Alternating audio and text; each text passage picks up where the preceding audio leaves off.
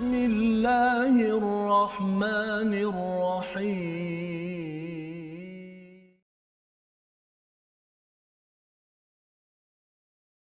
ولو أن أهل الكتاب آمنوا واتقوا لكفرنا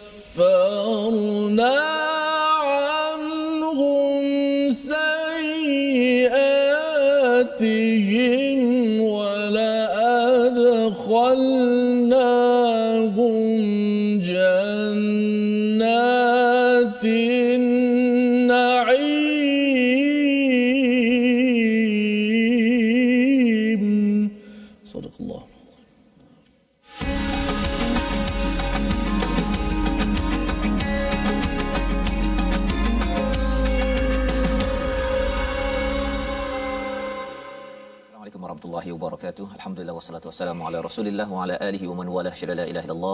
Syadana Muhammadan abduhu wa rasuluhu. Allahumma salli ala sayidina Muhammad wa ala alihi wa sahbihi ajma'in. Amma ba'du. Apa khabar tuan-tuan dan puan yang dirahmati Allah sekalian? Kita bersyukur pada Allah Subhanahu wa taala kita bertemu pada hari ini untuk kita sama-sama mendalami kepada kalam daripada Allah Subhanahu wa taala pada surah Al-Maidah halaman yang ke-119 menyambung kepada perbincangan kita semalam tentang bagaimana ya panduan kita berinteraksi dengan ahli kitab memahami tentang agama samawi yang sudah pun diubah ya agama daripada langit yang sudah diubah iaitu Yahudi dan Nasrani. Dan ini penting untuk kita faham dan lebih daripada itu untuk kita menghargai bahawa kita ada kitab samawi daripada langit untuk kita hargai. Jangan kita mengulangi kepada apa yang yang dibuat oleh orang-orang terdahulu. Jadi alhamdulillah pada hari ini kita bersyukur dapat bertemu pada adik-adik yang di rumah yang sudah pun bercuti ya. Walaupun mungkin ada kelas uh, sebahagiannya.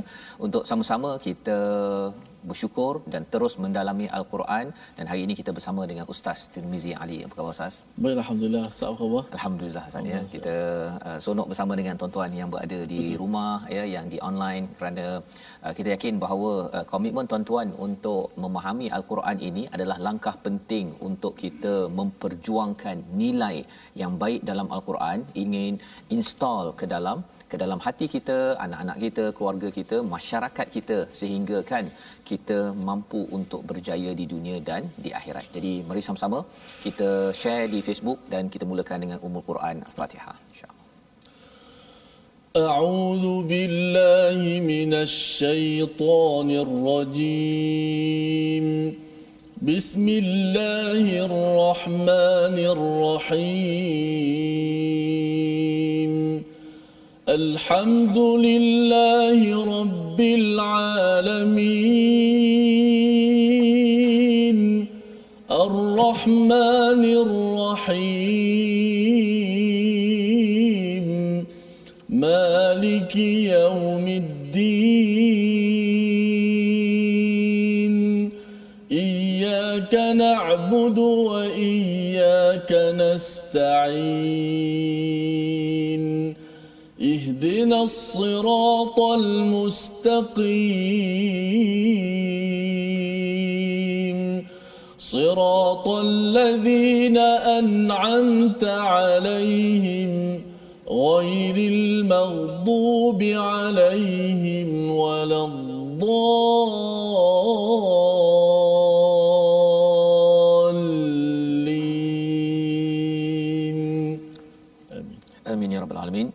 Gitulah bacaan daripada surah Al-Fatihah Ustaz ya. Terima kasih.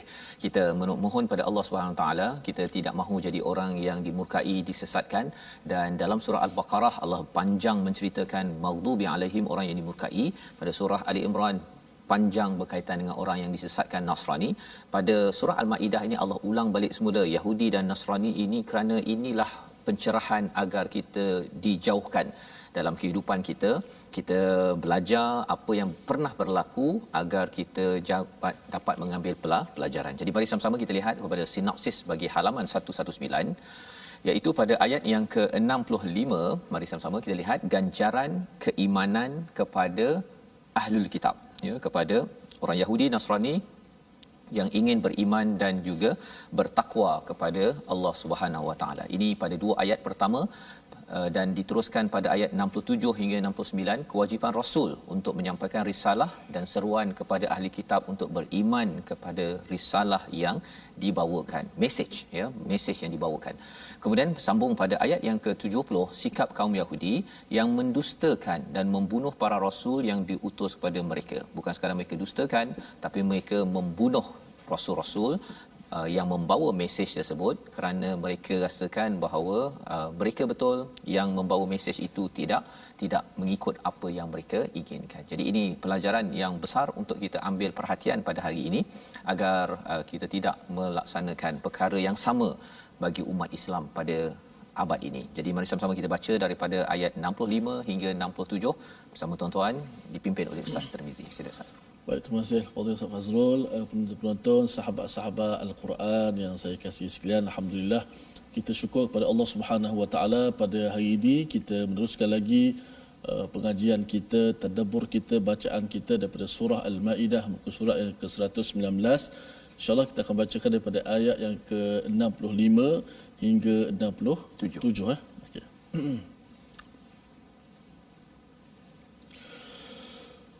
أعوذ بالله من الشيطان الرجيم.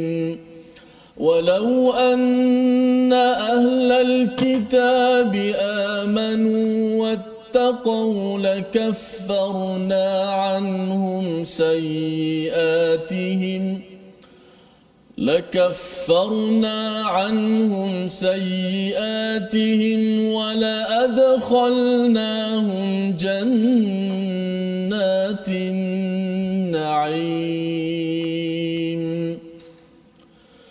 ولو أنهم أقاموا التوراة والإنجيل وما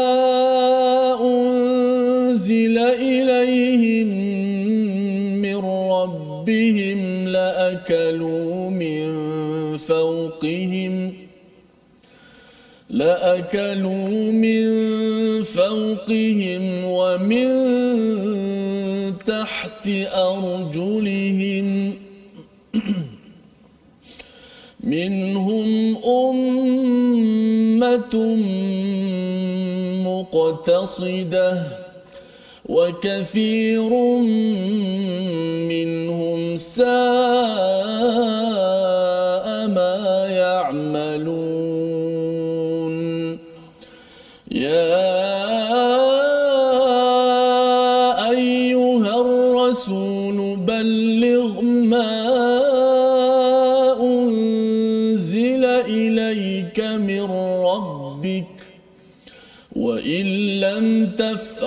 فما بلغت رسالته والله يعصمك من الناس إن الله لا يهدي القوم الكافرين صدق الله العظيم Surah Al-Azim kita bacaan daripada ayat 65 hingga 67 untuk mendapat ataupun menjadi pengajaran kepada kita pada hari ini. Pada hari semalam kita berbincang tentang bagaimana kumpulan Rahbani ataupun Rabbani ya iaitu di kalangan uh, ulama Yahudi, Rabbai dan juga ahbar ya iaitu para pendeta mereka ini uh, tidak menegur ya satu kesilapan ataupun teguran Allah kerana mereka ini ulama ya ustaz ya Uh, tetapi tidak menegur dengan perkataan ataupun apa-apa yang songsang dalam masyarakat dan juga tidak uh, menegur kepada orang yang makan harta tidak sah ya. Hmm. dua perkara lah. Maksudnya dari segi uh, ideologi cara berpendapat dan juga yang keduanya harta yang tidak sah. Pasal apa? Pasal uh, di kalangan mereka itu sudah dibayar jadi uh, ditutup mulut mereka jadi ini adalah apa yang berlaku sehingga kan ada orang uh, Yahudi yang sanggup menyatakan yadullahi maululah ya hmm. tangan Allah itu ter terbelenggu ataupun kedekut ya sampai tahap begitu sekali yang diucapkan. Kalau zaman sekarang ustaz ni bila ada orang yang mengutuk kepada nabi satu tapi lebih daripada itu yang mempersenda ataupun meng, uh, mengutuk kepada Allah Subhanahu Wa Taala. Maksudnya Tuhan ini mengapa bagi COVID-19 ya? Ataupun Tuhan ini tak ada kerja lain ke? Perkara-perkara tersebut adalah satu perkara yang syirik. Tetapi ia perlulah diperjuangkan oleh golongan cerdik pandai di kalangan umat Islam ya? Kalau dahulu orang-orang rabbai itu mereka tidak mahu memperjuangkan tidak mahu menegur ya jadi Allah menyatakan pada ayat 65 pada hari ini kita tengok iaitu dan sekiranya ahli kitab. Siapa ahli kitab yang kita dah belajar sebelum ini? Yahudi dan Nasrani. Ha, jadi beza istilah ahlul kitab dengan utul kitab. Ahli kitab semua Yahudi Nasrani tapi utul kitab adalah orang yang diberi kitab dan dia cuba mengikut kitab secara tepat. Ha, itu sebabnya kita dibenarkan kalau dalam surah Maidah ni uh, kalau nak bernikah dengan utul kitab, wanita utul kitab okey tapi bukan wanita ahli kitab. Ha, pasal ahli kitab ni ada je yang dia nama je Kristian ataupun Yahudi tapi bukan lagi beriman kepada kepada kitab yang asal. Ya malah mereka buat perkara-perkara yang uh, tidak uh, mengikut kepada kepada kitab. Maka walau anna ahli kitab kalaulah ahli kitab itu beriman dan bertakwa maka Allah menyatakan apa? Manfaat kepada mereka lakaffarna anhum sayyiatihim. Allah akan tutup Allah akan hilangkan daripada mereka kesilapan-kesilapan mereka. Jadi ayat ini adalah ayat ajakan sebenarnya kepada orang Yahudi Nasrani. Kita kena faham bahawa surah Maidah ini adalah selepas kemenangan Islam. Jadi maksudnya Islam bila menang kita bukan menyatakan Islam betul kemudian kita memusuhi orang lain. Tetapi kita mengajak kepada orang lain. Jadi Allah ajarkan di sini kalau orang ahli kitab dia mungkinlah selama hari ini dia mungkin tidak beriman pada nabi rasul. Tapi kalau kali ini mereka beriman dan bertakwa Allah akan hancurkan ataupun tutupkan kesilapannya. Wala adkhalnahum jannatin naim kami akan ataupun aku akan masukkan kami akan masukkan ke mereka semua ke dalam syurga yang penuh dengan nikmat. Jadi ini adalah ajakan ustaz ya. Maksudnya uh, poin pentingnya ialah yang lalu tu lalulah. Yang dah lepas-lepas tapi sekarang ini ialah diajak. Ha, jadi mindset mengajak manusia kepada kebaikan bukan menghukum ini penting dalam ayat ini. Sebab biasanya orang bila tengok baca ayat Quran, dia rasakan bahawa bila ada orang yang tidak soleh, derhaka apa sebagainya, jadi dia kata dia ni uh, munafik. Uh, dia ni kafir ataupun dia ni tidak layak masuk syurga. Bukan. Dalam ayat ini diajarkan bahawa Allah sendiri mengajar kepada kita bahawa ada peluang. Selagi masih hidup ada peluang. Itu orang bukan Islam. Kalau orang Islam lagi ada peluang lah Ustaz ya. Kita perlu ada sifat itu kerana itu sifat daripada Al-Quran itulah juga yang di, dihidupkan oleh junjungan Nabi sallallahu alaihi wasallam. Kemudian pada ayat yang ke-66, walau annahum jika mereka itu mendirikan Taurat dan Injil wama unzila ilaihim mir rabbihim apa sahaja yang diturunkan pada mereka Zabur ya suhuf-suhuf yang ada sebelum ini jika mereka dirikan tegakkan perjuangkan maka Allah kata la akalu min fawqihim wa min tahti arjulihim. Maksudnya mereka ini akan diberikan rezeki dan manfaat yang berlipat kali ganda. Maksudnya daripada atas daripada bawah daripada langit daripada bumi semuanya dapat. Minhum ummatun muqtasidah wa kathirum minhum sa'a ma ya'malun. Tetapi apakah yang berlaku ialah sebahagian daripada mereka memang muqtasidah yang memilih uh, jalan pertengahan iaitu akhirnya kembali kepada Islam. Tapi kebanyakan mereka adalah tidak uh, istilahnya itu mereka sangat buruk apa yang mereka lakukan. Jadi ceritanya di sini uh, kepada mereka yang diseru ini uh, kalau katakan jom masuk Islam mereka kata tak nak lah saya tak nak kalau tak nak masuk Islam pun sila ikut kepada Taurat, Injil dan juga Suhuf dan juga semua kitab yang telah diturunkan. Itu poin dia. Maksudnya kalau kamu tak nak ikut Quran, fine, tapi kamu ikutlah kepada kepada kebenaran yang ada pada kamu. Betul-betul. Pasal kalau ikut betul-betul kepada apa yang ada, perjuangkan, dirikan, akhirnya dia akan bertemu juga bahawa Nabi Muhammad itu adalah utusan akhir. Ada dalam uh, Bible, dalam Injil maksudnya, tapi itu maksudnya perlu ikut yang original lah. Pasal apa? Pasal ada di kalangan mereka ini kalau kita tengok salah satu kisahnya ialah uh, ada salah seorang uh, nama uh, ditegur uh, pendeta bagi Yahudi di Madinah itu. Uh, bila dia cerita pasal hukum-hukum ni dia cuba tutup sebahagiannya.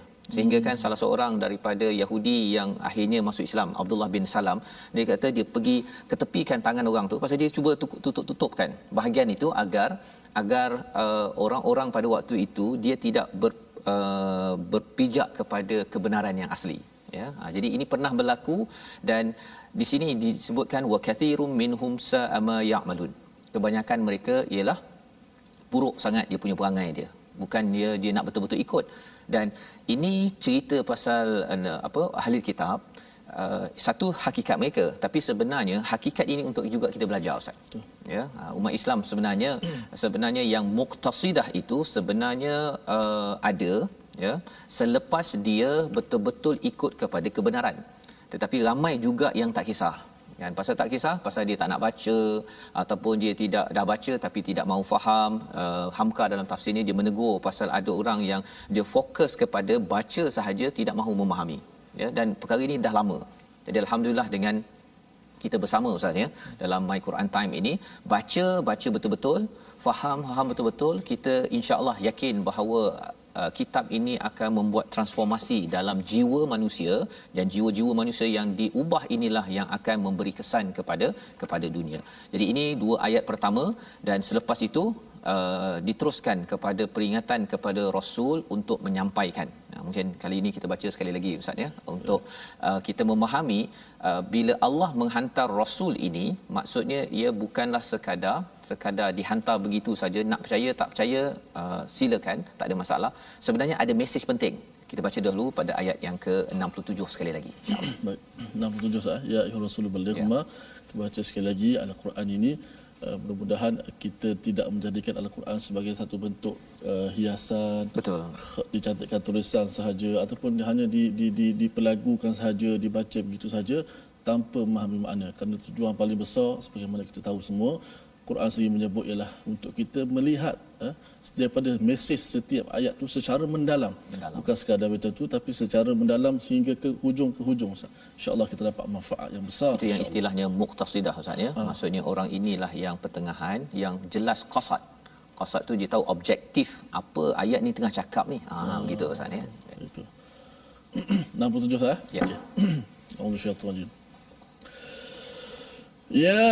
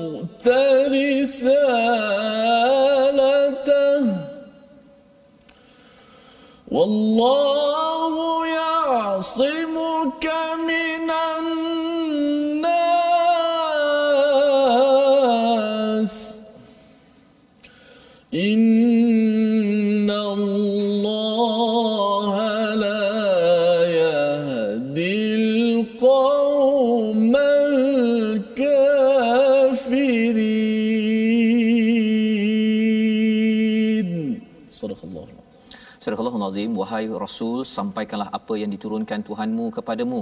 Jika tidak engkau lakukan apa yang diperintahkan itu, bererti engkau tidak menyampaikan amanahnya. Dan Allah memelihara engkau daripada gangguan manusia, sesungguhnya Allah tidak memberi petunjuk kepada orang-orang kafir. Jadi di sini adalah uh, peringatan Allah kepada siapa? Bukan sekadar kepada manusia biasa, kepada Rasul. Ha, ya maksudnya ialah Allah memberi warning sebenarnya dalam ayat ini bahawa sampaikan kepada rasul Allah tidak memilih-milih. Ha, sila laksanakan tanggungjawab. Itu mesej yang kita dapat daripada ayat ini. Ya ayuhar rasul balligh ma unzila ilaika mir rabbik. Bila Allah mengingatkan perkara ini kepada rasul, kita yakin bahawa sebenarnya Allah menghantar rasul dengan fungsi yang tepat iaitu untuk menyampaikan bukan untuk menyembunyikan sebahagian perkara untuk manfaat diri sendiri. Itu yang berlaku kepada rabbaniyun yang kita belajar semalam dan juga kepada ahbar kepada pendeta-pendeta. Kerana apa? Kerana bila diberikan amanah untuk menyampaikan kerana bila dah dapat sesuatu bila diberikan duit disogokkan dengan kemewahan akhirnya tutup mulut. Dan itulah punca punca kejatuhan bagi Yahudi Nasrani punca kesesatan dimurkai kerana apa? Kerana orang yang faham ditutup mulutnya ya. Dan orang yang ditutup mulutnya pun dia rasa bahawa uh, okeylah saya ditutup mulut yang penting ada income ya. Ha, jadi itu perkara yang kita kena beri perhatian ya pada tuan-tuan. Kita bila bercakap tentang kita merujuk kepada orang-orang yang pakar kita kena tengok mesej yang dia sedang sampaikan itu adakah betul ikut pada Quran ataupun telah disembunyikan ataupun telah di di uh, dibiar-biarkan ya. Istilahnya wayafu dalam perbincangan kita sebelum ini bercakap tentang uh, dibiarkan ayat itu biarlah masyarakat tak faham tak apa Ha, kan? Pasal apa? Pasal kalau dibiarkan tak faham, jadi dia menyebabkan orang tidak akan uh, bersifat kritikal mengikut kebenaran. Tak apa, siapa-siapa nak buat apa-apa silakan. Asalkan guna nama agama jalan. Itu yang berlaku kepada kepada agama Yahudi dan Nasrani. Maka dalam ayat ini Allah menyatakan wa illam taf'al fama ballagta risalatah. Jika kamu tidak melaksanakan perintah itu iaitu menyampaikan dengan betul-betul penuh ya apa yang disampaikan maka kamu sebenarnya tidak menyampaikan risalatah iaitu tidak menyampaikan message jadi proses menyampaikan ini penting. Dia bukan sekadar kita buat sahaja tetapi kalau ada benda tak betul kita kena tegur. Kalau benda itu betul silakan kita sokong. Ini kita perlu hidupkan di kalangan pendakwah yang ada satu. Dan itu juga yang kita ingin hidupkan dalam diri kita tuan-tuan sekalian. Ya maksudnya ialah kita pentingkan message bukan orangnya kita pentingkan mesej bukannya kita memilih oh ini pasal datang daripada kumpulan A kerana kumpulan B yang cakap saya tak terima. Bukan. Kita mementingkan risalatah wallahu ya'simuka minan nas. Tapi cabarannya ustaz ya bila kita sampaikan mesej uh, ada orang tak suka. Ada orang tak suka. Zaman Betul. nabi itu ialah hmm. ada yang cuba menentang nabi ada yang sampai nak membunuh nabi. Betul. Allah kata Allah beri jaminan wallahu ya'simuka minan nas. Allah hmm. akan melindungi kamu daripada manusia. Rasul di dilindungi dan kalau kita kita pasal tidak mendapat ismah yang 100% hmm. lah ya rasul sahaja yang tidak dibunuh ya hmm. nabi dibunuh tapi tetap di, tak diganggu tetap diganggu tetap diganggu ya jadi kalau kita adakah kita mendapat perlindungan Allah kalau katakan akhir sekalipun sampai terbunuh ya tetapi Allah akan lindungi dia daripada daripada api neraka pada akhir nanti ya. Ha, jadi ini adalah jaminan kepada rasul innallaha la yahdil qaumal kafirin. Allah tidak memberi hidayah pada orang yang kafir. Pasal orang kafir ni kita bukan boleh panggil selamba je kepada kawan kita yang bukan Islam sebagai kafir. Istilahnya al kafirin ini adalah orang yang menolak kebenaran bila bila apa? Ada dua perkara yang dijelaskan oleh Hamka. Satu dia cakap benda yang bukan Allah cakap. Yang kedua diri sendiri pun tak boleh menerima apa yang dicakap. Ha, contohnya dalam agama Nasrani bila cakap bahawa Tuhan ada tiga dalam satu, satu dalam tiga. Satu Allah tak cakap. Yang keduanya ialah diri sendiri pun pening kepala nak fikir macam mana tiga dalam satu, satu dalam dalam tiga. Jadi ini adalah mesej daripada ayat 67 di mana kita yakin bahawa Rasul melaksanakan tugasnya jadi bila Rasul dah menjalankan tugasnya, mesej sudah sampai. Kalau waktu itu masih lagi tidak menerima. Ha, kan? Masih tolak lagi cuba lawan lawan lawan lawan. Maksudnya orang itu digelar kafirin. Tapi kalau dia tidak disampaikan zaman sekarang tuan-tuan kalau kita ada kawan kita bukan Islam kita tak sampaikan lagi lepas tu kita terus panggil dia al-kafirin tidak boleh cakap itu. Ya kita tak boleh cakap. Dia tu tak diberi hidayah tu kan? Pasal dia tu memang orang kafir. Contohnya itu sebenarnya malunya bukan malu pada orang kafir tu yang dituduh itu. Malunya pada orang yang bercakap. Pasal apa? Pasal tidak menunaikan tugas sebagaimana nabi ya maksudnya kita mengikut nabi sampaikan betul-betul. Dan ini menyebabkan kita kalau boleh tuan-tuan ya kalau kita dapat sedikit daripada uh, Quran time ini kita kena kongsi-kongsikan dengan orang Islam ataupun orang bukan bukan Islam. Membawa kita pada perkataan kita pada hari ini. Bersama-sama kita perhatikan. Iaitu perkataan naima yang maksudnya nikmat kemanisan sesuatu perkara. Dan Allah nyatakan pada ayat 65 itu bahawa bagi orang-orang yang Yahudi Nasrani ahlul kitab kalau mereka bersedia untuk beriman dan bertakwa mereka sebenarnya akan diberikan syurga yang penuh dengan nikmat. Jannat itu ada kaitan dengan jinan ataupun junun ustaz ya. Gila. Jadi nikmatnya itu memang best gila.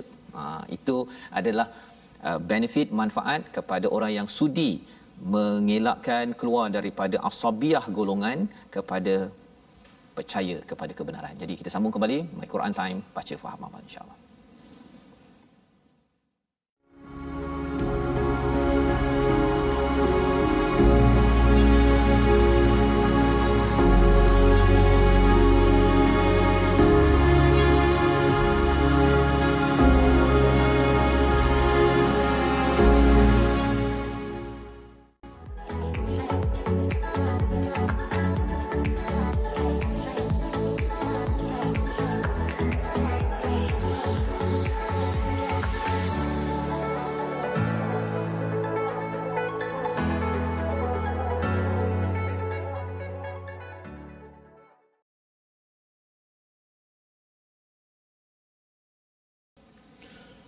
Hanya iman dan amal soleh yang memberikan melahirkan takwa yang akan menyelamatkan kita uh, di dunia dan juga di hari akhirat kelak. Alhamdulillah terima kasih kepada semua penonton-penonton yang sentiasa setia dalam My Quran Time baca faham amal. Saya uh, ingin menarik perhatian untuk menjemput uh, kepada semua uh, kita nak belajar sedikit ilmu tajwid pada hari ini. Uh, kita sedang belajar ilmu tajwid iaitu uh, berkaitan dengan uh, sifat-sifat tunggal. Sebelum ni kita dah belajar sifat-sifat yang berlawanan. Sifat lazimah itu sifat yang ada lawan. Eh, 10 lawan uh, 5 lawan 5. Ada 10 sifat uh, berlawanan. Uh, sekarang kita nak belajar juga sifat uh, lazimah iaitu sifat uh, yang tidak ada lawan. Itu sifat tunggal. Uh, dan boleh kita perhatikan di slide yang kita sediakan iaitu uh, uh, huraian sifat-sifat tunggal. Uh, kita nak belajar sifat yang ke-12 iaitu sifat qalqalah. Sifat qalqalah. Dari sudut bahasa qalqalah bermaksud bergerak-gerak ataupun menggetar.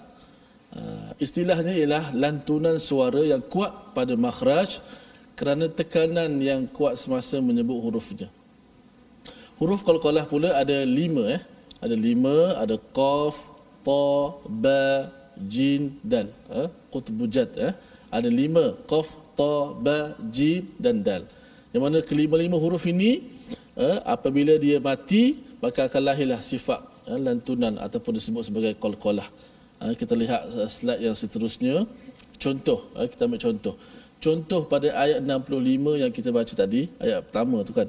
Walau anna ahli kitab amanu wattaqaw lakaffarna anhum sayiatihim wala adkhalnahum wala adkhalnahum jannat. Ha, dal yang mati tu. Wala adkha wala ad. Dal tu dimati kemudian dilantunkan bunyinya. Wala ad. Ha, yang kedua Ha, minhum ummatum muqtasidah. Ayat 66 tu. Ha, pada ayat 66 di tengah itu minhum ummatum muqtasidah. Muqtasidah qaf. Ha, kali ini huruf yang lebih kuat. Kerana qaf adalah huruf isti'la maka bunyi pun tak sama seperti dal. Dal wala adkhalna. Sebab dal ni huruf yang istifal saja.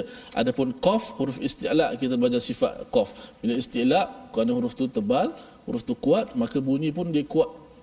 Wa minhum ummatum muqtasidah. Tak boleh baca muqtasidah. Ha, ni ramai sangat yang baca qaf. Bila sampai dekat qaf di qalqalah dia baca muqtasidah muk ha, apatah lagi bila dia keluar angin tu sebiji jadi huruf kaf. Qaf tukar kepada kaf. Ini satu kesalahan yang besar yang perlu kita ambil perhatian eh. Dan seterusnya bal yadahu mabsutatan bal yadahu mabsutatan mab mab mabsutatan ha, ini uh, antara contoh-contoh daripada qalqalah dan seterusnya lil harbi ata lil harbi atfa'aha Allah huruf ta. Huruf ta adalah huruf qalqalah yang paling kuat yang pertama. Ha, yang kedua qaf. Yang ketiga barulah uh, baki tu. Jim ba dan juga dal. Ba jim dan juga dal. Kerana ba jim dal ni adalah huruf yang istifal maka dia huruf qalqalah yang paling lemah. Uh, yang kedua pertengahan huruf qaf yang kuat juga kerana isti'la. Huruf ta dia paling kuat kerana dia bukan setakat isti'la dia ada itba sifat yang telah kita belajar itu. Cuba bunyi dia lil harbi atfa'aha Allah ata tak boleh atfa'aha Allah juga ramai. Bila sebut bila ta jumpa ta mati je qalqalah ramai yang menukarkan ta kepada ta. Ha, sebab dia tak lantunkan ta tu betul-betul. Ha, dia hanya buat atfa'aha Allah alladhi at'amahum dalam surah Quraisy kan. Alladhi at'amahum sebiji ta. Sepatutnya alladhi at'amahum ata. Kena bunyikan sesuai dengan huruf-hurufnya. So hari ini kita belajar apa? Qalqalah. Hurufnya ada lima saja. Qaf, ta, ba, jim, dal yang mana uh, lima-lima huruf ini apabila dia mati sama ada dia mati apa uh, asal tu memang mati ada tanda mati ataupun dia mati sebab kita nak wakaf. Maka kena bunyikan qalqalah sifat qalqalah. Ha, ini permulaan qalqalah. Selepas ini uh, episod seterusnya kita akan belajar lagi tentang apakah pecahan-pecahan ataupun kategori-kategori pembahagian qalqalah supaya kita lebih jelas. Hari ini kita faham qalqalah ada lima huruf yang mana lima huruf ini apabila dia mati kita kena lantunkan bunyi qalqalah berdasarkan huruf yang uh, qalqalah tersebut. Terima kasih. Baik, terima kasih ucapkan pada Ustaz Tirmizi berkongsi qalqalah Ustaz ya. Ya, qalqalah. Ada qaf, ta, ba, jim, dal. dal. Oh, ada lima ya. Lima. Ada lima. Jadi itu sebagai uh, panduan bersama kepada kita. Sebelum ini kita cakap tentang yang rendah dan tinggi ya, isti'ala dan istif apa istifal. Betul. Betul ya. Ha, kemudian digabung pula hari ini dengan kefahaman kita tentang qalqalah harapnya ia menjebak, menyebabkan kita akan ambil perhatian ustaz ya. Hmm. Kalau hari ini ada istilah muqtasidah kan. Maksudnya itu uh, perkataan-perkataan yang perlu kita beri perhatian. Baik. Jadi kita nak menyambung kepada halaman 119 ini pada ayat 68 hingga 70 apa yang kita akan baca sebentar lagi peringatan ya kalau tadi Allah dah mengingatkan kepada rasul pada ayat 67 pada ayat 68 ini Allah mengingatkan ataupun mengajar kepada nabi untuk beri peringatan kepada ahli kitab sekali lagi. Ya sekali lagi maksudnya bila ada perkataan kul itu maksudnya perkara itu adalah topik yang perlu kita sampaikan betul-betul kepada orang yang sepatutnya Jom sama-sama kita baca ayat 68 hingga 70. Baik, sama-sama kita baca Al-Quran. Kita sampaikan Islam ini, Islam, kita dah ada Islam, Alhamdulillah, kita sampaikan kepada orang. Kita rasa bila kita dah jadi baik, kita mesti nak orang tu juga jadi baik macam kita. Ataupun lebih baik daripada kita. Bukan kita seorang yang menganut Islam, ataupun kita seorang-seorang baik. Biar kita masuk syurga tu, biar beramai-ramai Ustaz. Eh? Okay, baik kita akan baca baki ayat yang seterusnya, ayat 68 hingga ayat yang ke-70. InsyaAllah. أعوذ بالله من الشيطان الرجيم. قل يا أهل الكتاب لستم على شيء حتى تقيموا التوراة. حتى تقيموا التوراة. والإنجيل وما إليكم من ربكم وليزيدن كثيرا منهم ما أنزل إليك من ربك طغيانا وكفرا. فلا تأس على القوم الكافرين. إن الذين آمنوا والذين هادوا والصابئون والنصارى من آمن بالله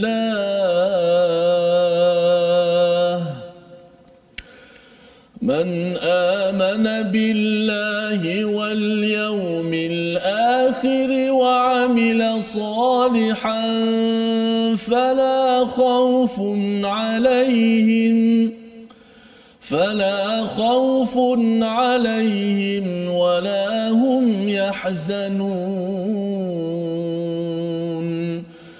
لقد أخذنا ميثاق بني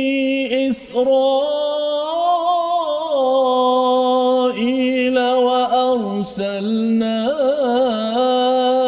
إليهم رسلا كلما جاءهم رسول بما لا تهوى أنفسهم بما لا تهوى أنفسهم فريقا كذبوا وفريقا يقتلون. صدق الله العظيم. Al-Azim ayat 68 hingga 70 ini meneruskan perbicaraan kita bagaimana kita berinteraksi dengan ahli kitab ya yang diajarkan kepada Nabi Muhammad sallallahu alaihi wasallam diajarkan kepada sahabat-sahabat dan juga diajarkan kepada kita pada hari ini berinteraksi dengan ahli kitab dan kita perlu ingat uh, surah al-maidah ini diturunkan di hujung kehidupan Nabi mm-hmm. jadi ayat 67 yang kita baca tadi bila Allah kata wahai rasul balligh ma unzila ilaika min rabbik itu peringatan ini turun ketika nabi dah hampir waktu pencen. Ha, kalau orang cakap begitulah ustaz ya. Umur 60 tahun ya maksudnya dah di hujung-hujung itu uh, sekitar 60 62 63 itu turun surah ini maksudnya ayat ini. Ceritanya apa? Nabi tidak boleh pencen ya. Nabi tidak boleh pencen terus menyampaikan risalah itu kalau tidak wa illam taf'al fama ballawta risalatah. Sebenarnya kalau kamu tak buat ini sebenarnya kamu tidak menyampaikan mesej walaupun Ustaz, awalnya dah buat. cantik Ustaz jelas sikit. Ayat surah ini juga ada ayat al yauma akmaltu lakum. Betul. Masyaallah. Di awal surah al-maidah ini. Mm-hmm. jadi ceritanya apa? Walaupun Allah dah sempurnakan kira dah menang ni. Ini menang surah kemenangan Ustaz. Masyaallah. Turun ketika nabi tawaf wada, wada itu di di Kaabah di di Mekah tetapi masih lagi diingatkan ya ayuhar rasul balligh ma unzila ilaika min rabbik. Sampaikan. Walaupun dah menang walaupun mesej tu kira dah sampai dah tu hmm. kan? Tapi Allah kata kalau kamu tak buat juga fama ballagta risalatah. Ha, jadi ceritanya apa? Bagi tuan-tuan kita kalau umur dah 50 60 ada yang kata saya dah terlibat menyampaikan risalah mesej inilah lama bagi orang muda lah saya duduk rehat kat rumah. Betul ke cara begitu? Tak betul bilakah kita berakhir tugas menyampaikan berkongsi kebaikan untuk anak keluarga untuk kawan-kawan kita di qaryah di masjid di tempat kerja sampai ke hujung usia? Itu yang kita belajar. Jadi apakah yang Allah ajar pada ayat 68 qul katakanlah ya ahlal kitab wahai ahlul kitab lastum ala syai. Kamu ni tak ada apa-apa sebenarnya. Kamu ni sebenarnya tidak mempunyai agama yang sebenar-benarnya hatta sampailah kamu mendirikan Taurat wal Injil wa ma unzila ilaikum min rabbikum. Jadi ayat ini macam ayat yang ke-66 sebentar tadi. Bila Allah ajak kepada iman kepada Quran kalau tak kamu perjuangkan Taurat dan Injil kali ini memang diajarkan kepada nabi kepada kita sampaikan kepada orang Kristian di kawan-kawan kita ataupun orang Yahudi kalau tuan-tuan ada kawan orang Yahudi bahawa sebenarnya kamu ni sebenarnya tidak beragama lastum ala syai hatta tuqimu Taurat wal Injil. Sampai kamu betul-betul beramal dengan Taurat dengan Injil dan juga suhuf-suhuf dengan Zabur segala apa yang turunkan kepada kepadamu daripada Tuhan. Wala yazidanna katiran minhum ma unzila ilaika min rabbika tuyana wa kufra apa yang berlaku ialah kalau beriman betul pada Taurat dan Injil akhirnya mereka akan berjumpa dalam Taurat Injil itu keimanan pada or, uh, rasul akhir zaman tentang al-Quran dan apa yang berlaku kalau mereka berjumpa ataupun beriman pada rasul dan Quran ustaz? Maka bertambah di kalangan mereka ma unzila ilaika min rabbik tuyana wa kufra. Dua perkara. Iaitu tara mereka derhaka dan juga mereka kufur. Yang kita bincang tadi bahawa kufur ini kita dah ada kebenaran tapi kita tolak kebenaran tersebut. Kita dah tahu dah, dah faham dah bahawa ini kebenaran, tak boleh nak disangkal lagi tapi kita tolak juga itu namanya adalah orang yang yang kufur. Maka ini adalah uh, realiti yang Allah bongkar tentang orang-orang ahli kitab Yahudi dan Nasrani. Jadi kalau kita cakap dengan kawan kita yang Kristian ya bahawa sebenarnya kamu ni uh, akan bertambah derhaka dan kufur lagi kalau kamu ini uh, dah tahu kebenaran tapi kamu tolak.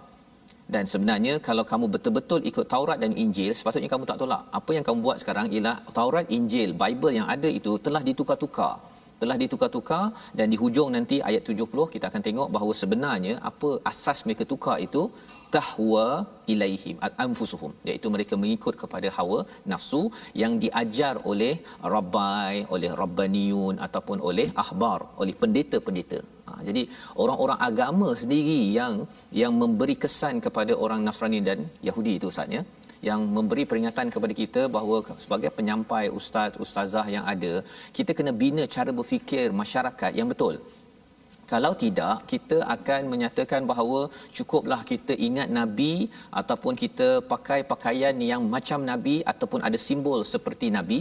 Tapi uh, tak payah baca isi apa yang nabi perjuangkan tak payah perjuangkan tentang uh, isi al-Quran. Perkara-perkara itu boleh merosakkan pemikiran dalam dalam masyarakat. Dan ini tugas terutama cikgu-cikgu ustaz-ustazah yang yang uh, berada di dalam di dalam masyarakat.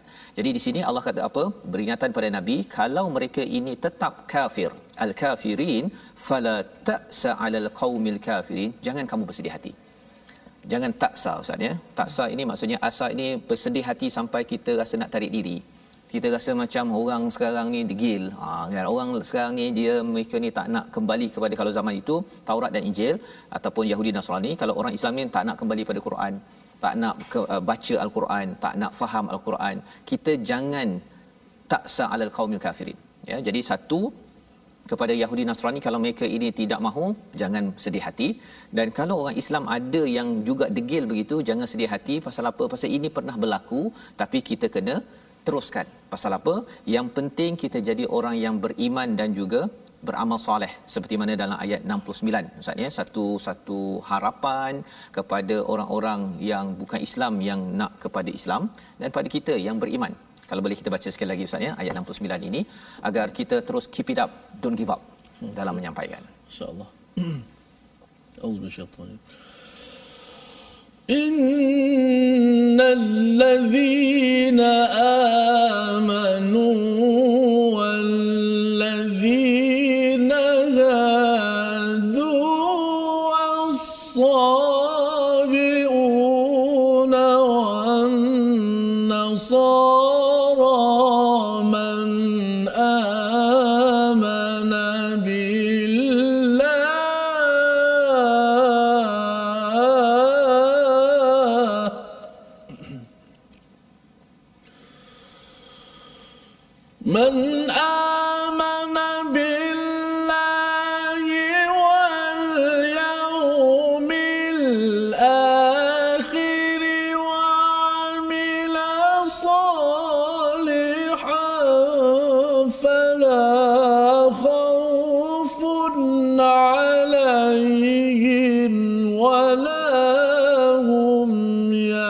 يحزنون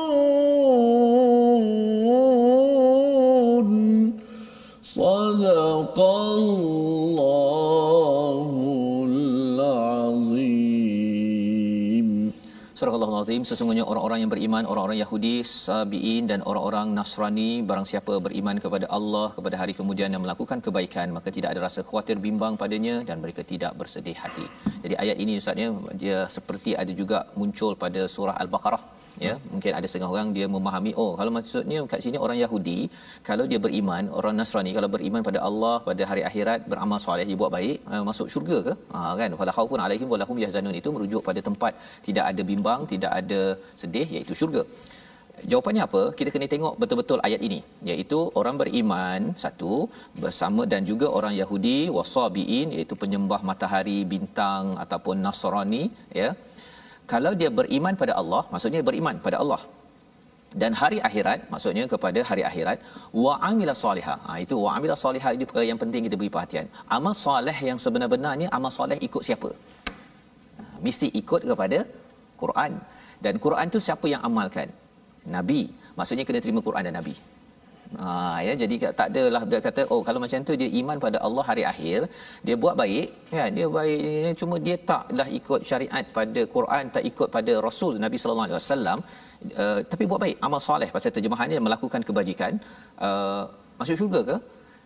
Kefahaman yang penting kita beri perhatian kat sini ialah amal soleh itu adalah merujuk pada Quran ya dan mestilah dia ditunjukkan oleh Nabi Muhammad maksudnya kena terima rasul sebagai sebagai messenger ataupun rasul terakhir. Ha, ini penting kerana apa? Kerana uh, ini sebenarnya adalah ayat untuk mengajak kepada orang-orang yang bukan Islam kembali balik. Sebenarnya kamu dah ada dah. Nah, kamu dah ada. Cuma kamu kena pastikan kamu jangan asabiah pada golongan kamu ataupun asabiah kepada nabi kamu sahaja. Kamu kena terima semua nabi, tidak boleh pilih-pilih. Nabi Musa saya terima, Nabi Isa saya tak terima jadi Yahudi. Nabi Isa saya terima, saya angkat dia jadi Tuhan. Nabi Musa, Nabi Muhammad saya tolak, jadilah orang orang Kristian. tetapi bagi orang yang beriman yang betul dah ada fitrah itu kalau betul-betul ikut pada ayat ini confirm masuk syurga dan apakah cara uh, untuk kita terus dapat perkara ini ya Allah peringatkan kepada kita pada ayat yang ke-70-nya sesungguhnya kami telah mengambil perjanjian kepada Bani Israel dan telah kami utuskan kepada mereka rasul-rasul tetapi setiap rasul datang kepada mereka dengan membawa apa yang tidak sesuai dengan keinginan mereka maka sebahagian daripada rasul itu mereka dustakan dan sebahagian yang lain mereka bunuh. Jadi Allah membongkar. Sebenarnya bukan masalah uh, mereka kata saya ni nak ikut nak uh, Kristian sahaja, nak ikut Yahudi sahaja. Tapi sebenarnya apa Allah cakap? Allah bongkar tentang Bani Israel ini. Allah dah hantar pada mereka. Mereka dah berjanji. Satu mereka dah berjanji dan mereka dihantar rasul. Apa mereka buat pada perjanjian rasul?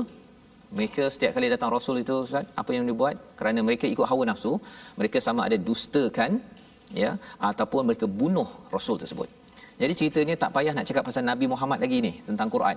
Cakap pasal Rasul mereka pun mereka dustakan, mereka bunuh. Apatah lagi kalau nak menerima Nabi Muhammad dan juga Quran, lagilah mereka ni boleh buat macam-macam.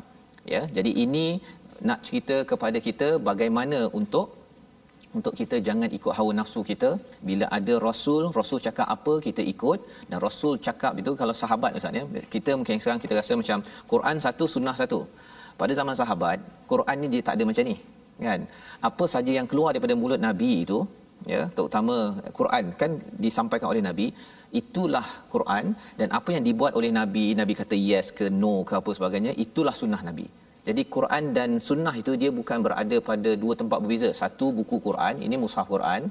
Lepas tu ada satu lagi buku sunnah kan, ada hadis apa sebagainya. Zaman dahulu dia tak ada terpisah. Quran dan sunnah tu ada dalam satu individu namanya Nabi Muhammad sallallahu alaihi wasallam. Jadi menyebabkan uh, Quran dan sunnah itu diterima, kalau terima Quran mesti terima sunnah. Terima Quran, terima Rasul. Tetapi cabaran bagi orang-orang terdahulu, mereka utamakan hawa nafsu. Jadi kalau nabinya cakap begini begini begini dia tak suka, dia pergi dustakan ataupun dia pergi pergi bunuh. Jadi membawa kita kepada resolusi kita pada hari ini sama-sama kita perhatikan. Iaitu pada ayat yang ke-65 bina iman dan takwa agar kita ditutup kesilapan dan dosa kita. Perjuangkan al-Quran ya agar Allah murahkan rezeki kita pada ayat 66 itu. Seperti mana janji Allah kepada orang-orang ahli kitab. Dan juga sampaikan risalah dan Allah pasti akan pelihara kita dalam kehidupan ini. Yang kita doakan kita bersama ustaz ya insyaallah أعوذ بالله من الشيطان الرجيم. بسم الله الرحمن الرحيم. الحمد لله رب العالمين والصلاة والسلام على أشرف الأنبياء والمرسلين وعلى آله وصحبه أجمعين. اللهم إنا نسألك علما نافعا ورزقا طيبا وعملا صالحا متقبلا. Ya Allah Tuhan kami tambahkanlah kepada kami ilmu pengetahuan ya Allah. Ya Allah tambahkanlah kepada kami berikanlah kepada kami kurniakanlah kepada kami ilmu yang bermanfaat ya Allah. Ya Allah berikanlah kekuatan kepada kami untuk menyebarkan agama ini. Ya Allah berilah kekuatan kepada kami untuk kami menyampaikan mesej Al-Quran Karim kalam ya Allah. Ya Allah ampunkanlah salah silap kami ya Allah. Ampunkanlah dosa-dosa kami ya Allah ampunkanlah kami ya Allah amin ya rabbal alamin walhamdulillahi rabbil alamin Amin ya rabbal alamin. Semoga Allah mengkabulkan doa kita agar kita selalu tidak mengikut kepada hawa nafsu kita. Kita tidak menjadi orang yang mendustakan kebenaran. Kita dah tahu kebenaran. Kita tidak mendustakan ya pentingnya al-Quran dalam hidup kita ini. Inilah kempen yang kita ingin sama-sama gerakkan dalam tabung gerakan al-Quran. Satu usaha di mana tuan-tuan boleh menyumbang bersama boleh memberi idea kepada kami. Kalau sumbangan wang di nombor yang tertera kerana kita ingin menggerakkan ummah ini agar menjadi ummah yang tidak mengulang kesilapan Bani Israel iaitu mendustakan rasul mendustakan mesej yang ada kita tidak mahu tetapi menghargai Quran yang ada menghargai sunnah rasul yakin dalam keperitan kita sekarang bahawa ada solusi besar datang daripada langit daripada Allah Subhanahu Wa Taala. Kita bertemu lagi dalam ulangan pada jam 5 petang, jam 10 malam dan juga 6 pagi. Rancangan ini dibawakan oleh Mufas mendoakan tuan-tuan terus terus terus terus menjadi orang yang beriman dengan Al-Quran sampai ke syurga nanti insya-Allah. Bertemu lagi My Quran Time, baca faham aman insya-Allah.